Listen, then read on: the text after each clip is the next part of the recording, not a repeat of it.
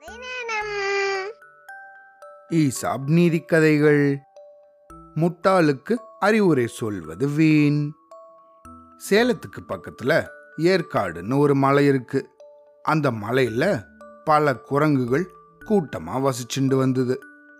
குளிர்காலத்துல ஒரு நாள் ரொம்பவும் கடுமையான குளிரா இருந்துச்சு. இந்த குரங்குகளால குளிர தாங்கவே முடியல. கொஞ்சம் நெருப்பு கிடைச்சா சரகுகளை போட்டு தீ மூட்டி குளிர் காயலாம் அப்படின்னு வயசான குரங்கு ஒன்று சொல்லுச்சு. நெருப்புக்கு எங்க போறது அப்படின்னு மற்ற குரங்குகள் எல்லாம் யோசிச்சுட்டு இருந்துச்சு. அந்த சமயம் அந்த பக்கமா மின்மினி பூச்சி ஒன்று பளிச்சு பளிச்சுன்னு மின்னினபடியே பறந்து போயிட்டு இருந்துச்சு. இதை பார்த்த ஒரு குரங்கு அதோ நெருப்பு பறந்து போகுதே அப்படின்னு சொல்லுச்சு. இன்னொரு குரங்கு அந்த மின்மினி பூச்சிய பிடிச்சிட்டு வந்து பக்கத்துல தரையில போட்டுச்சு. உடனே அங்க இருந்த மற்ற குரங்குகள் எல்லாம் பக்கத்துல கிடந்த குப்பைகளை எல்லாம் சேகரிச்சுட்டு வந்து இந்த மின்மினி பூச்சி மேல போட்டுச்சு.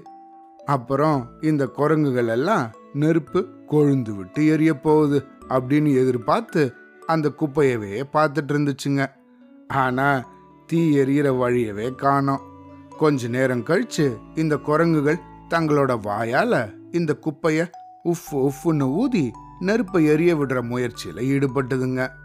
மரத்துல உக்காந்து இந்த குரங்குகளோட கோமாளித்தனத்தை எல்லாம் கவனிச்சுட்டு இருந்த பறவை ஒன்று பயங்கரமா சிரிச்சுது. சிரிச்சுக்கிட்டே மரத்தை விட்டு கீழே இறங்கி இந்த குரங்குகளை நோக்கி வந்துச்சு.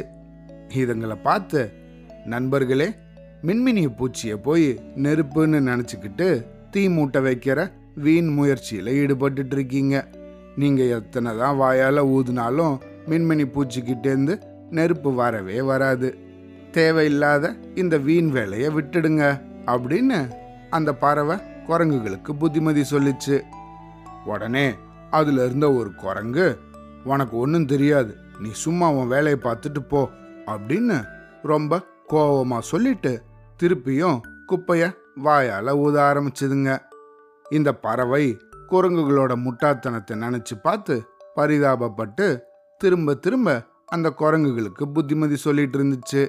இதனால கோபமான இந்த குரங்குங்க அந்த பறவை மேல பாஞ்சு அதை அடிக்கவே செஞ்சிருச்சுங்க. பாவம் அந்த பறவையோட ரெக்கையில நல்லா அடிபட்டுருச்சு. அதால மரத்து மேல பறந்து உட்கார முடியாம மெதுவா நடந்து போய் மரத்துக்கு கீழே அமைதியாக உக்காந்துருச்சு. இந்த கதையிலேருந்து நம்ம என்ன தெரிஞ்சுக்கணும்? முட்டாள்களுக்கு புத்தி சொல்கிறதால நமக்கு தீமை தான் விளையும்.